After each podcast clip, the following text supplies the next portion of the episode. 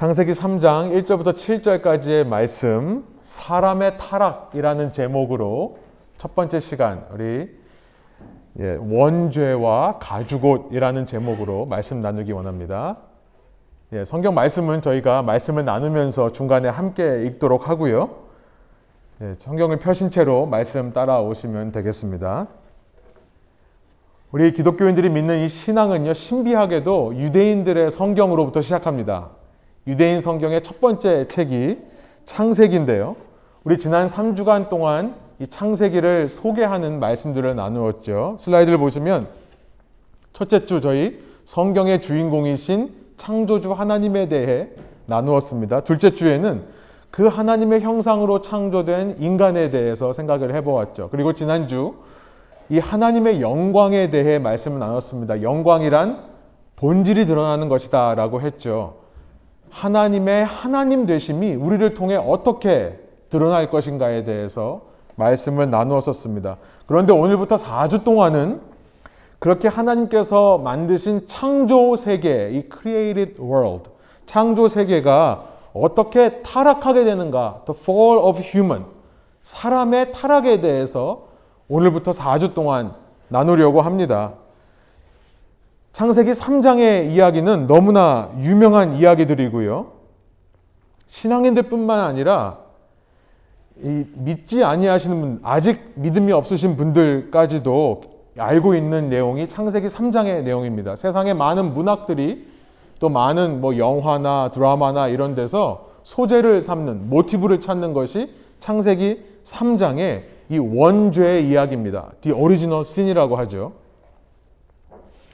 어, 이 내용들을 나누기에 앞서서 우리는 한 가지만 다시 한번 짚고 넘어가길 원하는데요. 이 창세기가 시적인 언어로 쓰였다는 것을 좀 다시 한번 짚어보기 원합니다. poetic language.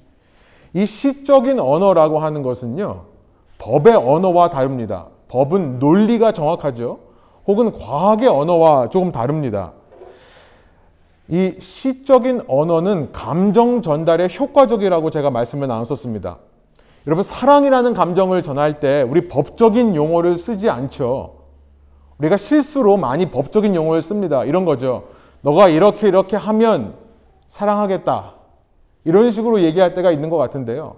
사랑이라는 감정은 논리로 법으로 이야기하지 않습니다. 사랑을 과학적인 언어로 전하느니 그냥 입 다물고 있는 게 낫습니다. 내가 이런 사랑의 감정을 느끼는 것은 내 뇌에서 이 감정 전달 호르몬이 분비되어서 이 뉴런을 통해 심장에 전달되어 심장이 뛰는 것이고 손에 땀이 나는 것이다. 이렇게 말하느니 그냥 입 다물고 있는 게 낫죠. 이 시적인 언어는 특별한 목적이 있는데요. 시적인 언어를 쓰는 목적 중에 하나는 뭐냐면 다음 슬라이드 보여주시면 시적인 언어는 어떤 본질을 담아내기에 최적화되어 있는 언어입니다. 본질을 담기에 너무 좋아요. 지난 시간 영광이라고 하는 것은 본질이 드러난다라는 것을 의미한다라고 했는데요.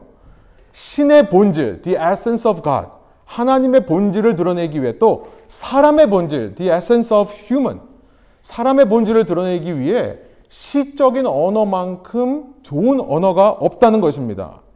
그래서 대개 신화라고 하는 것이 시적인 언어로 쓰여 있습니다. 모든 시대, 모든 문화에 신화들을 가만 보면요. 뭐 호모의 뭐 예, 호메르 아 예, 호모의 오디세이 같은 건 봐도 전부 시로 되어 있잖아요.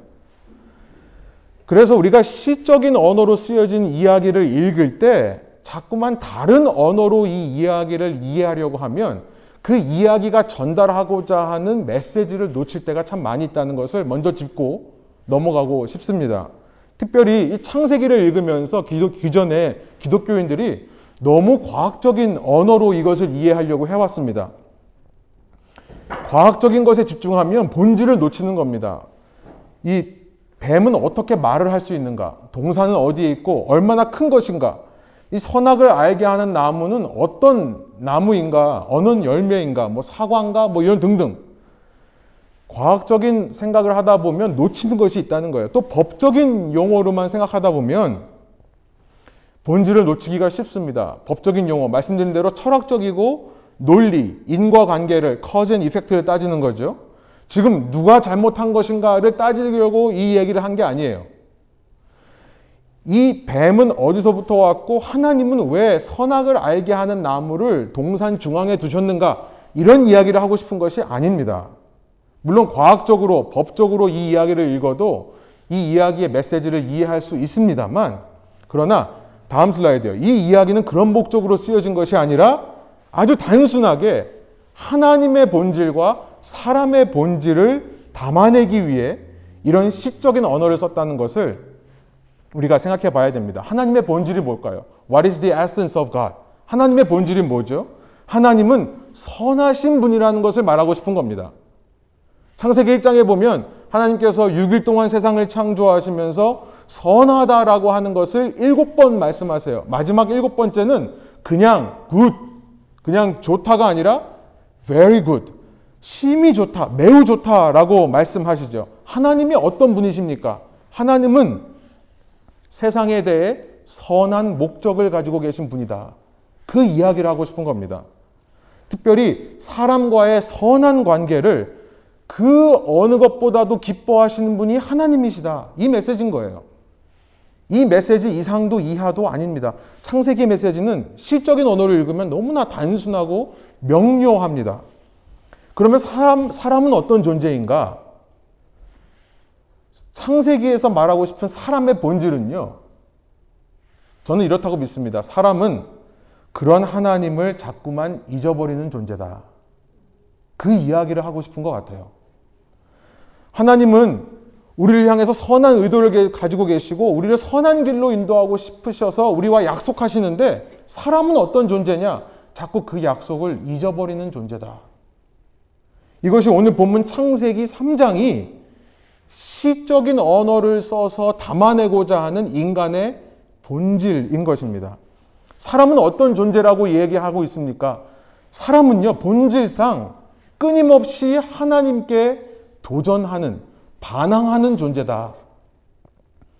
이게 단순한 메시지입니다. 그 이야기를 하기 위해서 시적인 언어를 에덴 동산을 얘기하고요, 뱀을 얘기하고요, 선악을 알게 하는 나무를 얘기하고 무화과 나무로 만들어 입은 치마 얘기를 하고 있는 것입니다.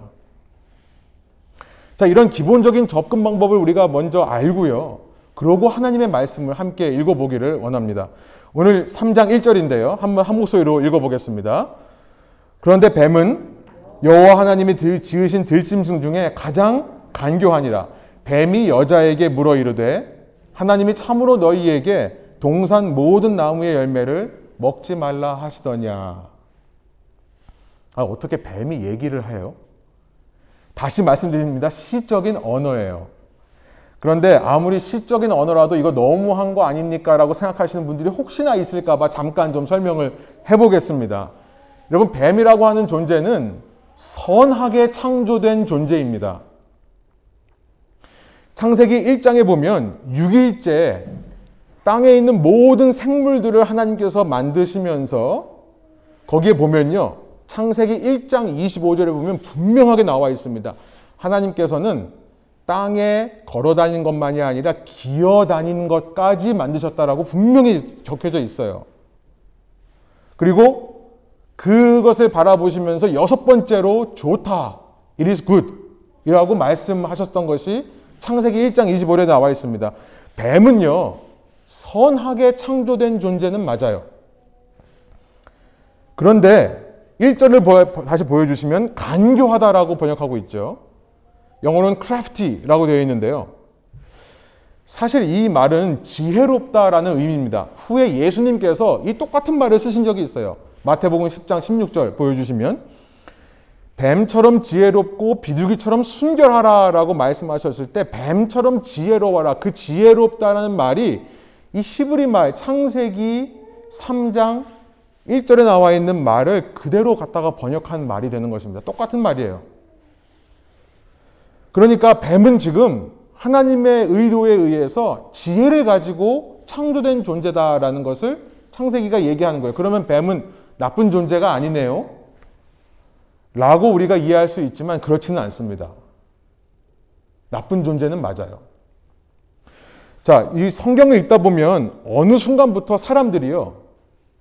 이 세상 만물 뒤에는 세상 사람들 뒤에는 자꾸 이 만물을 created world 또 created people 사람들을 조종하려고 하는 어떤 악한 세력이 있다는 것을 후대의 사람들이 알게 돼요. 그래서 그 존재를 가리켜서 사탄이라는 단어를 쓰기 시작합니다. 여러분 창세기에는 사탄이라는 단어가 등장하지 않습니다. 유대인의 성경을 읽다 보면 초기에는 사탄이라는 단어가 안 나오고요. 가장 먼저 사탄이라는 단어가 나오는 곳이 바로 욥기예요. 욥기는 훨씬 후대에 만들어진 문학이라고 보는 의견들이 많거든요. 사탄이라는 의미는 the accuser, 고소하는 자, 그 이상도 이하도 아닙니다. 그러니까 어떤 만물 뒤에는 어떤 영적인 존재가 자꾸 우리를 유혹하는 존재가 있다는 것을 사람들이 알게 되고요. 그것을 신학적으로 철학적으로 정리해서 사탄이라는 개념을 이제 성경에서 쓰기 시작하는데요. 여러분 그래서 우리는 그런 신학적인 이해를 가지고 지금 사탄이라고 하는 존재가 이 뱀을 통해 사람의 마음 속에 질문과 의문을 던지고 있다. 이렇게 우리는 이해하지만 수천 년 전의 사람들은 이것을 시적으로 이렇게 표현을 한 겁니다. 뱀이 사람에게 말을 했다. 라고 표현을 했다는 거예요. 여러분, 시적인 언어가 얼마나 대단한지 수천 년 전에 쓰여진 내용도 현대 사람들이 보고 이해할 수 있는 그런 언어가 시적인 언어입니다. 성경은 다시 말씀드립니다만 법의 언어로, 논리의 언어로 이해하려고 해도 이해가 됩니다. 과학의 언어로도 어느 정도 이해할 수 있습니다만 그게 포인트가 아니라는 거죠. 자, 2절. 이 여자가 뱀에게 말합니다. 동산 나무의 열매를 우리가 먹을 수 있으나. 여러분, 그 뱀이 지금 1절과 2절에서 누구와 대화하고 있습니까? 여자와 대화하고 있어요. 왜 아담이 아니라 그 여자일까요? 무슨 메시지가 숨어 있는 것일까요? 잘 생각해 보면 하나님께서 동산 중앙에 있는 나무의 열매를 따먹지 말라라고 말씀하신 것은 여자가 아니라 남자 아담이었다는 것을 생각해 보게 됩니다. 창세기 2장 17절에 그 말씀을 하시는데요. 창세기 2장 17절에서 그 말씀을 하셨을 때는 아직 돕는 배필을 만들시기 전이었어요. 돕는 배필은 2장 20절에 가서 하나님께서 만드십니다. 성경은요, 간혹가다 그렇게 이해하시는 분들이 있는데, 여자가 남자보다 도덕적으로 못한 존재라고 성경은 말씀하시지 않습니다. 별로 아멘은 안 하시네요. 이미 1부, 1부 때 말씀드렸더니 1부 예배 때 얘기했더니 이미 알고 있어서 예, 아멘 할 필요도 없다고 예, 그렇게 얘기를 하더라고요. 예, 남자보다 여자가 더 신형이죠. 더 뉴어 버전이죠. 예, 어쨌든 우리가 성경을 그렇게 이해하면 안 되는 거예요. 뱀을 통해 속삭이는 이 악한 존재는요, 사람의 약점을 파고들더라라는 것이 이 메시지의 핵심입니다. 약점을 파고드는 것. 직접 말씀을 들은 당사자에게 가는 것이 아니라 그 말씀을 전해 들은 자에게 가서 유혹하기 시작한다는 거예요. 여러분, 여기서 저는 이런 생각을 해봐요. 다음 슬라이드 보여주시면, 여러분, 우리가 형제 자매 속에서 이 죄의 문제를 발견할 때요. 우리는 그들이 악하다고 생각하기 전에 약하다고 생각할 수 있어야 됩니다. weakness before wrongness 예요. 우리가 사람들의 문제를 보면서 그 사람이 악하다고 먼저 생각해 버리면 어떻죠? 화가 나요. 저만 그런가요? 화가 나요. 그래서 맞받아치려는 마음이 생겨납니다. 악하다고 생각하는 순간 그 사람이 강자가 되고 내가 약자가 되어버리거든요. 그러면 우리 속에 자리 잡은 정의감이라는 것이 발동돼요. 우리 두, 두 번째 시간 말씀 나눴습니다만 하나님의 형상으로 우리는 창조되었기 때문에 하나님에 있는 성품이 우리에게도 있는 성품들이 있어요. 비공유적 속성이라고 하는 것 중에 정의감이 있습니다. 정의감이 발동되어서 내가 약자고 저 사람이 강자라서 나에게 악한 일을 했다라고 생각하면 보복해주고 싶은 마음이 드러나는 거예요. 그러나 창세기를 읽다 보면 우리는 우리의 본질에 대해 알게 되는데요. 창세기에서 말씀하시는 인간의 본질을 알고 나면 우리는 악하다고 생각하기 전에 우리는 약하구나라는 것을 알게 됩니다. 약하다고 생각하는 순간 상대방에 있는 문제라 할지라도 그 속에 있는 약함이 보이면 여러분 분내고 화내서 되갚아 주려고 하는 것이 아니라 그 사람이 문제라고 생각하는 것이 아니라 약자에 대한 긍휼한 마음이 생겨나게 되는 것이죠.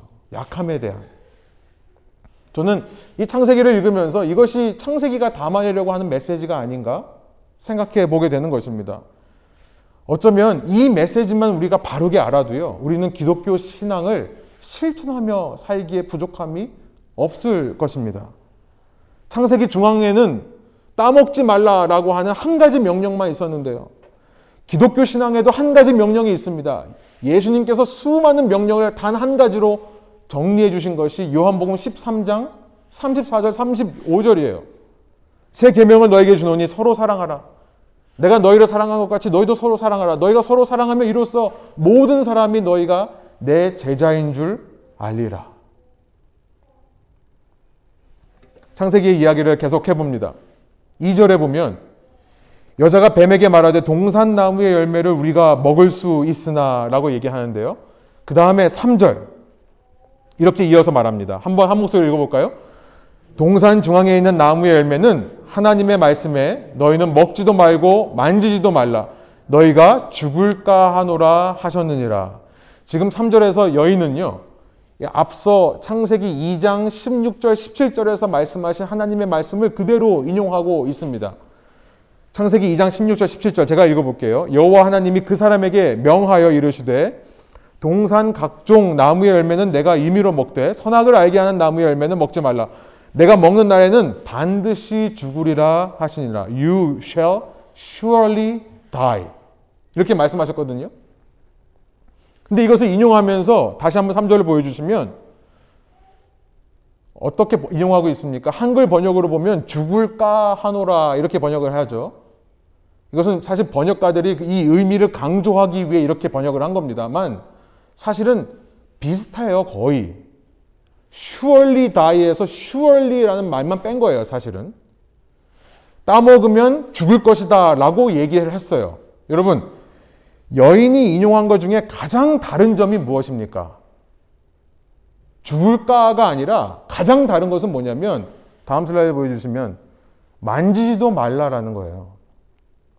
하나님은 만지지도 말라는 말을 하신 적이 없거든요. 이게 왜 추가됐을까요? 이것이 무슨 문제를 지금 드러내고 있는 걸까요? 우리의 본질에 대해. 그 생각을 해봤습니다. 여러분, 우리 이 이야기들이 사람들 사이에서 이렇게 전파되는 일들이 있잖아요. 내가 아 라고 했는데, 어, 나중에 몇 사람을 거쳐서 들어보면 욕했다. 막 이렇게 극단적으로 말하면. 막 이야기가 변형이 돼가지고 어, 그런 의도에서 얘기한 게 아닌데 다른 사람이 오해하고 있는 일들이 있잖아요. 이 왜 이런 일들이 있을까를 생각해 보면요. 우리 마음 속에 이 좋지 않은 것을 좀 극단적으로 강조하려고 하는 성향이 있기 때문에 그렇습니다. 그러니까 어떤 것에 대해서 저건 문제야. 저거는 잘 이해가 안 돼라는 마음이 있으면 그 말을 전할 때 나도 모르게 그것이 문제라는 것, 그것을 누구도 이해할 수 없다고 하는 사실을 강조해서 말하는 버릇이 있어요. 왜, 왜 그렇게 하죠? 그렇게 얘기하면서 상대가 나를 공감해 주기를 원하는 거죠. 이 사람도 똑같이 이것을 문제로 바라봤으면 하는 마음, 똑같이 이해 못하는 것이라고 말하고 싶은 그 마음이 있는 것입니다. 지금 여인이 먹지 말라라고 하는 하나님의 말씀에 먹지도 만지지도 말라 이렇게 하나님의 말씀을 더 강력하게 만드는 이유가 무엇입니까? 하나님의 명령을 더 강한 것으로 만듦을 통해 그 명령은 과한 명령이다라는 것을 말하고 싶은 거죠. 그 명령은 이해할 수 없는 독재자의 명령이고 이, 이 명령을 지키는 것은 좀 불공평하다. 좀 억울하다라고 하는 마음이 거기에 숨어 있는 겁니다. 그러니까 하나님의 말씀을 더욱더 강력하게 만들어 가지고 그 말씀을 지키는 것은 어렵다라고 하는 마음을 표출해내는 거예요. 표현하는 겁니다. 그럼 뱀이요. 그런 마음을 놓칠 리가 없습니다. 4절, 5절이에요. 한 목소리 한번 읽어볼까요? 뱀이 여자에게 이르되 너희가 결코 죽지 아니하리라. 너희가 그것을 먹는 날에는 너희 눈이 밝아져 하나님과 같이 되어 선악을 알 줄 하나님이 아심이니라. 여인의 마음 속에 어 하나님의 말씀에 대해 불만이 있네. 그것을 놓치지 않고 잡아내는 악한 영. 악한 영은요 그 틈을 놓치지 않고 그 틈으로 더 유혹을 합니다. 그리고 유혹하는 말은 전부 거짓말이에요. You shall surely die 했는데 You will not surely die. 거짓말이죠. 그것을 먹으면 너의 눈이 밝아진다라고 얘기하는데요. 여러분 그렇습니다. 그 유혹에 속아 넘어가서 우리 먹어봤잖아요. 저만 먹어봤나요? 그 유혹에 넘어가서 먹어본 적이 있잖아요. 이것만 먹으면, 네가 이것만 소유하면, 내가 이것만 하면 내 영혼의 이 갈증이 해소될 것 같아서 했는데, 이걸 내가 하면 내 눈이 밝아져서 내 삶의 참 의미를 깨닫게 될 줄 알고 했는데, 내가 이것을 하면, 내가 이것을 먹으면, 내가 내 삶의 주인공이 되어서 정말 자유로운 삶을 살 수 있을 줄 알고 했는데, 어떻습니까? 그 음성에 넘어가서 한순간, 먹는 순간, 내 속에 있는 갈급함은 끝나지를 않는 거예요. 내 눈이 밝아지기는 커녕 내 눈이 밝아지는 데서 멀어버려요. 너무 밝아져서 멀어버리는 건지는 모르겠지만 삶의 참 의미를 오히려 잊게 됩니다. 망각하게 돼요. 그것을 하는 순간, 그것을 먹는, 집어 삼키는 순간 나는 노예가 되어서 자유는 사라지고 중독과 구속밖에는 남지 않는 것들. 여러분, 중요한 것은 뭐냐면, 저는 중요한 것은 뭐라고 생각하냐면, 이 이야기 속의 포인트는요, 사람은 비둘기처럼 순결한데, 이 뱀이 와서 꼬셨기 때문에 우리가 타락했다는 메시지를 하고 싶은 것이 아니라는 것을 알게 돼요. 사람 마음 속에 이미 신이 되고자 하는 마음이 있었고요. 뱀은, 악한 영은 그 약점을 알고 뱀이 한 일은 뭐냐면 거짓말로 유혹한 것 뿐입니다. 그 마음 속에 있는 소리를 증폭시켜 준 거예요.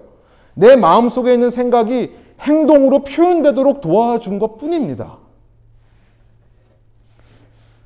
여러분, 이것이 저는 창세기의 메시지라고 생각해요.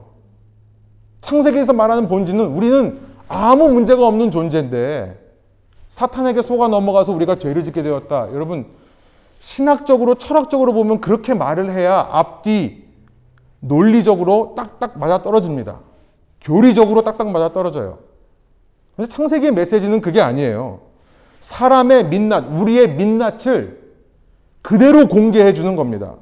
사람은 본질적으로 반항하는 존재다. 여러분, 원죄라고 하는 것은, the original sin이라고 하는 것은 원래 사람에게 없던 것인데 뱀 때문에 생겨난 것이 아닙니다. 우리가 이런 오해를 좀 버려야 됩니다. 다음 슬라이드 보여주시면 신앙인 중에 자꾸 모든 문제를 이 뱀으로부터 찾으려고 하시는 분들이 있는 것 같아요. 사탄이라고 하는 악한 영, 또 나를 이렇게 걸려 넘어지게 하는 저 어떤 사람, 혹은 이런 상황, 어쩔 수 없는 상황. 아니요.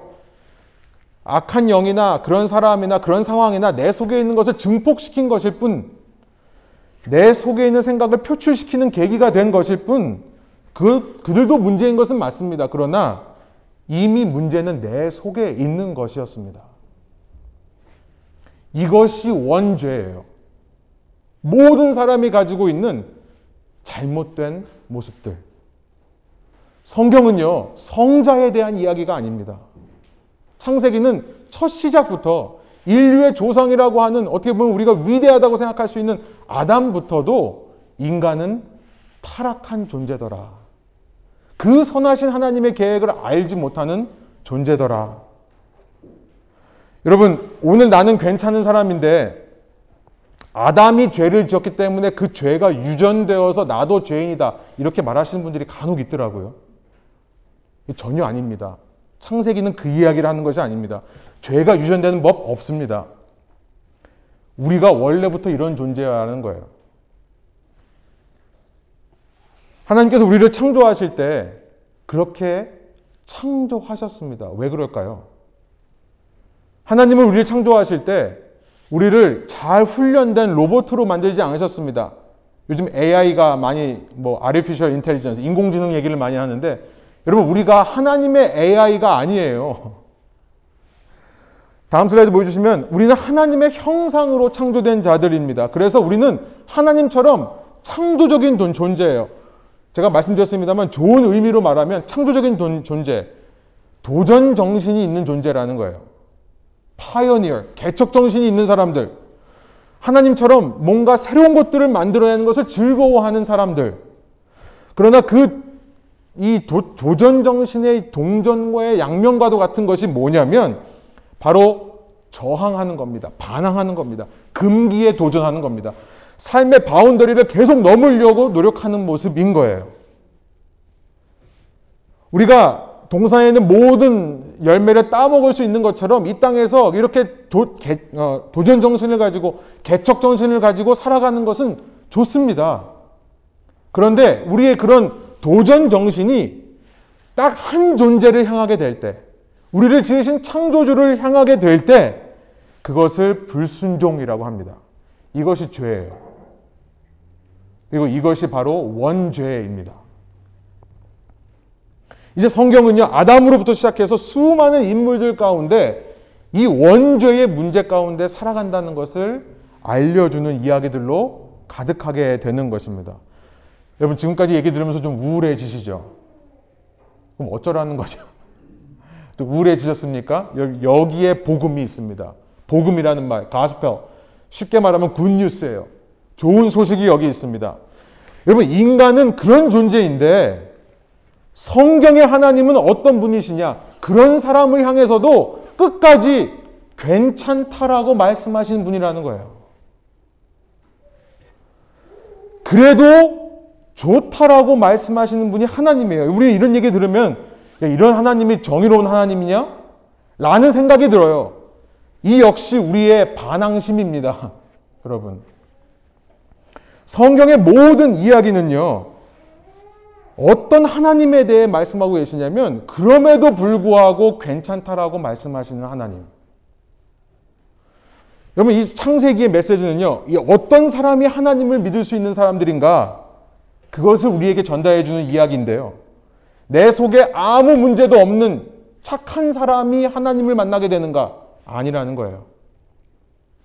내 속에 문제가 있는 것은 알아. 근데 세상을 보면서도 똑같이 정죄해요.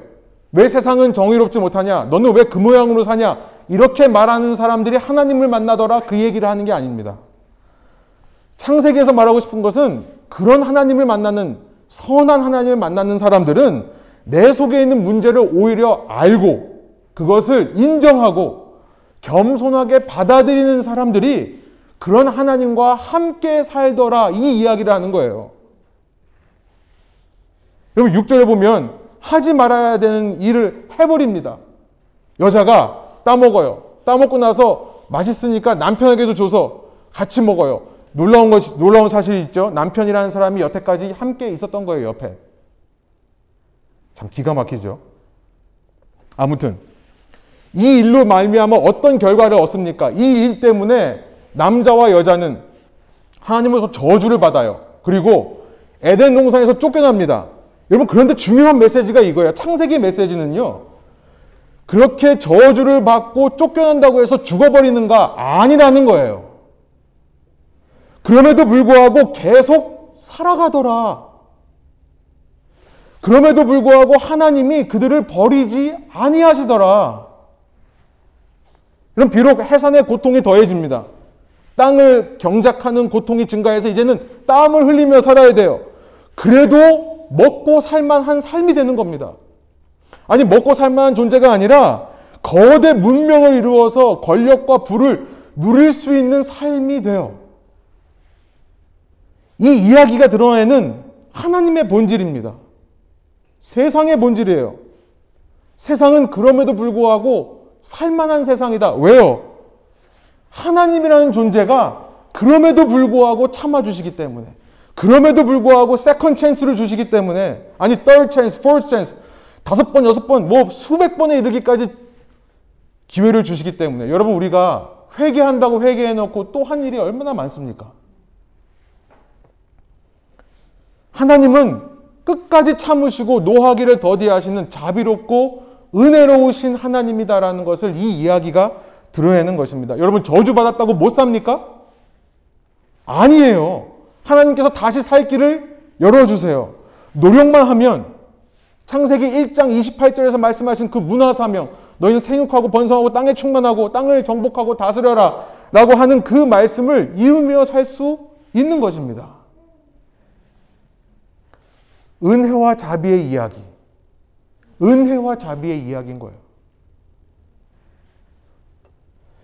은혜와 자비의 이야기를 깨닫고 내 속에 있는 이 문제를 애써 부인하거나 포장하거나 감추는 사람들이 아니라 아, 그럼에도 불구하고 하나님이 나를 받아주시는군요. 그렇다면 나도 하나님과 함께 해보도록 하겠습니다. 주님 앞에 솔직하게 이 모습 그대로 나가겠습니다. 라고 그렇게 반응하는 사람들의 이야기가 창세기의 이야기인 것입니다. 여러분 집에 전 이런 생각을 해봤어요. 말씀을 준비하면서 좋은 예가 없을까 하다가 여러분 집에 혹은 방에 여러분이 이렇게 앉아 계시는데 갑자기 어딘가에서 벌레가 나왔다고 생각할 때 여러분 어떤 반응을 보이십니까? 여러분 중에 혹시 불교에 심취하셔가지고 살생은 금물이니까 그냥 같이 살자 이런 분들 계세요? 그러신 분들이 있으십니까?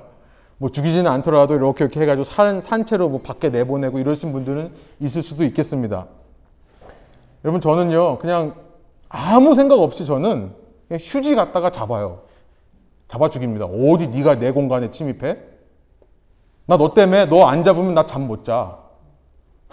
오늘 밤 나 밤새야 돼. 여러분 근데 하나님이 어떤 분이신가?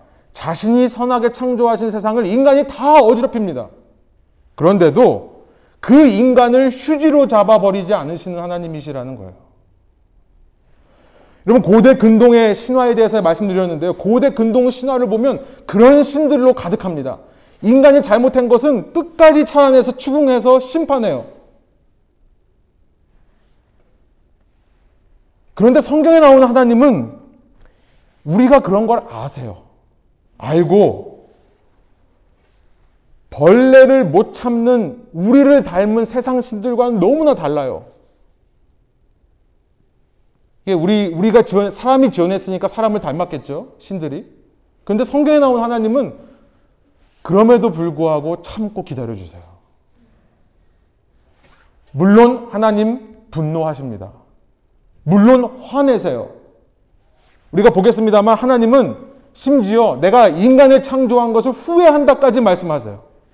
그런데 그럼에도 불구하고 하나님의 방에 벌레가 돌아다니는 것을 참아주시는 존재라는 거예요. 그러면서 그 벌레 같은 나를 향해서 내가 너를 사랑한다.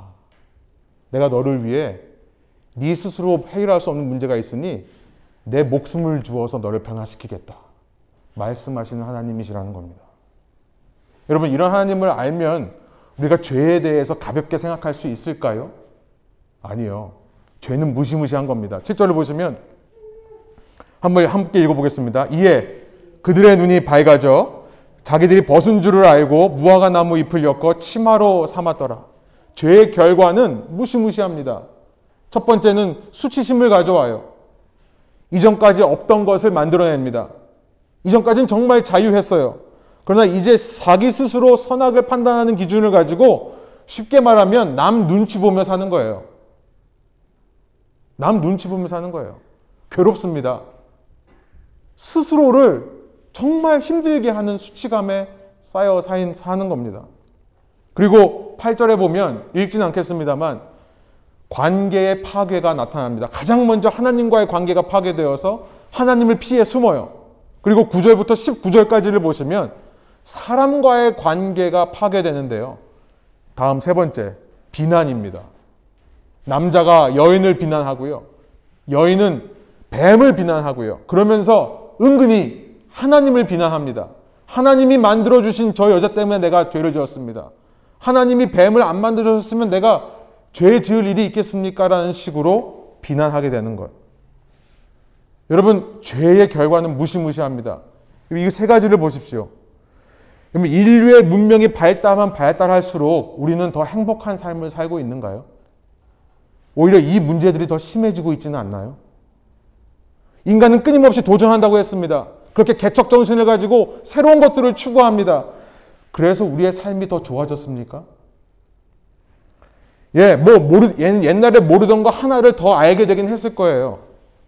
새로운 개념들을 얼마나 많이 만들어냅니까? 끝까지 공부해야 돼요. 나이 들어서도 공부해야 돼요. 뭐 예전에 없던 무화과 나무 치마 같은 거 하나 더 만들어 입을 수 있게 되었는지는 모르겠습니다만 고통은 증가했습니다.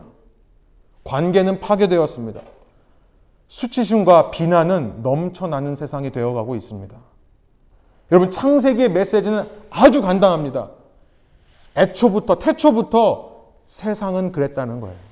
그렇게 시작됐다는 거예요. 그러나 거기서 멈추지 않습니다.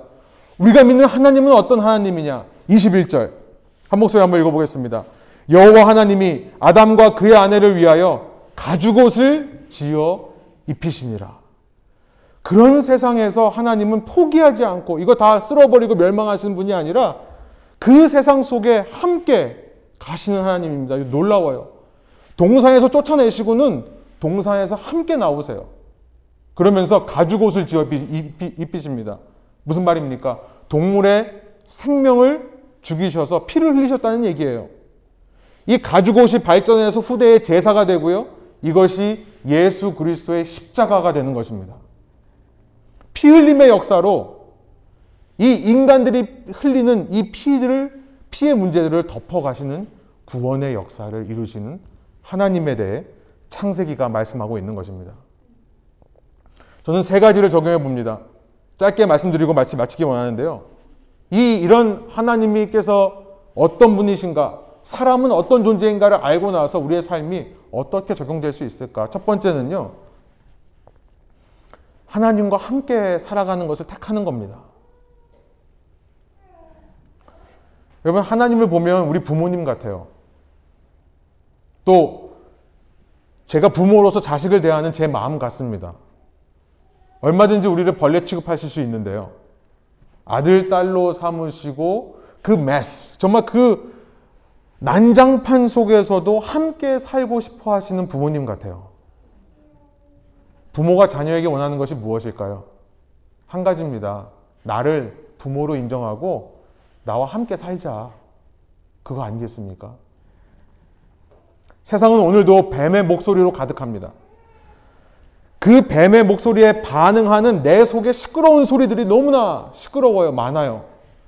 근데 그 소리들을 어떻게 잠재우고 좀 살맛 나는 세상으로 만들 수 있을까요? 그 하나님의 초청의 음성을 듣는 겁니다. 야, 나를 부모로 인정하고 나와 살자. 라고 하는 하나님의 음성에 반응해서 그래요. 하나님, 나는 원래부터 이런 건 이런 인생인 줄 아시고도 나와 함께 하기 원하신다면 하나님과 함께 하겠습니다라고 결단할 수 있는 마음의 자세. 두 번째는요. 여러분 그러나 내 속에 있는 죄의 문제는 심각합니다. 여러분 만병통치약이 없어요. 저는 좀 이렇게 성령을 세게 받거나 막 정말 큰 체험을 하면 완전히 바뀔 줄 알았거든요. 잠깐 한 뭐 하루 이틀 정도 바뀌는 것 같아요. 그리고 다시 원래 자리로 돌아옵니다. 신앙에는 지름길이란 없습니다. 왜냐하면 이 땅을 사는 한 끊임없이 내 속에서 이 원죄적인 성향이 드러나기 때문에 그래요.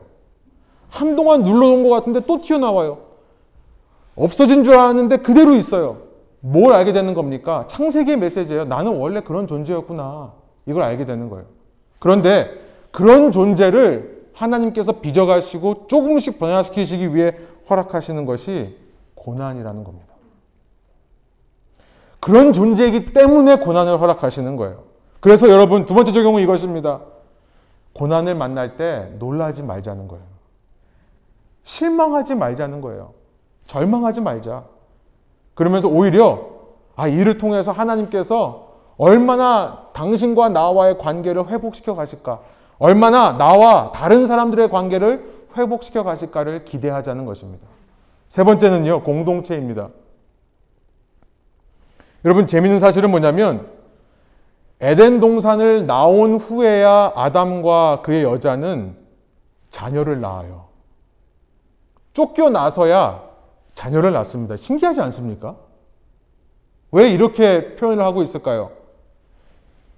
그렇게 뱀의 소리로 가득한 세상, 원죄적인 성향을 가지고 서로 부딪히며 살아가는 세상 속에서 살아남기 위해서 필요한 것이 공동체라는 사실을 말씀하시는 것 같습니다.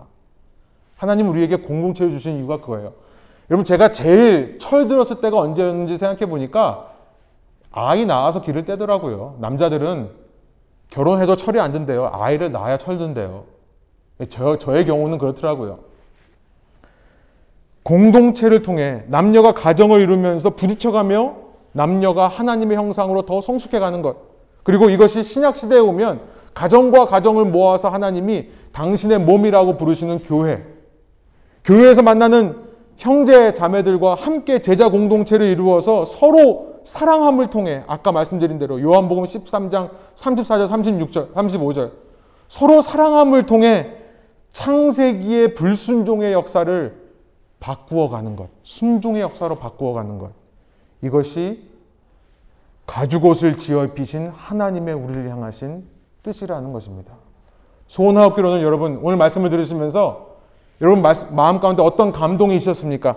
단 한 가지라도 주님 주신 말씀에 반응하여 순종하시는 삶을 사시기를 소원합니다. 함께 어, 기도하겠습니다.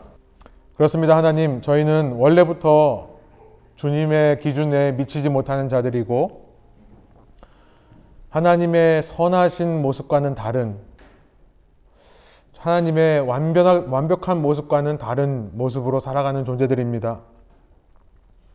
죄는 내 밖에 있었던 것이 들어온 것이 아니라 원래 내 속에 있는 것들이 반응했던 것이 죄였습니다.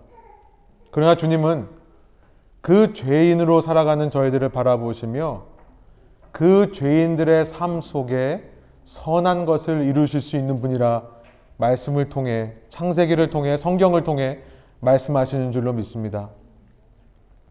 그 이해되지 않는 일을 위해 주님께서 십자가라는 이해되지 않은 일을 행하셨습니다. 나를 위해 몸이 찢기시고 피를 흘리셨던 주님의 십자가를 기억하며 이제는 주님과 함께 살아가는 자로서 부활하신 주님을 모시기에 합당한 성전으로서 주님 날마다 실수가 있고 실패가 있겠지만 우리의 약함과 그 속에 우리의 약함이 있겠지만 그럼에도 불구하고 주님께서 우리와 동행하시고 우리와 함께 하여 주셔서 저를 조금씩 변화시켜 가시며 주의 통치를 이루어 주시기를 이 시간 주님 앞에 간절히 소원하며 기도드립니다. 성령으로 저의 마음과 생각을 붙잡아 주시고 우리가 결코 혼자가 아니라 주님의 성령과 함께 존재하는 삶인 것을 이 전을 떠나가 삶을 사는 매 순간 기억하고 그로 말미암아 새로운 힘과 소망을 얻는 저희 인생 되게 하여 주옵소서. 감사드리며 예수 그리스도 이름의 영광을 위하여 기도합니다. 아멘.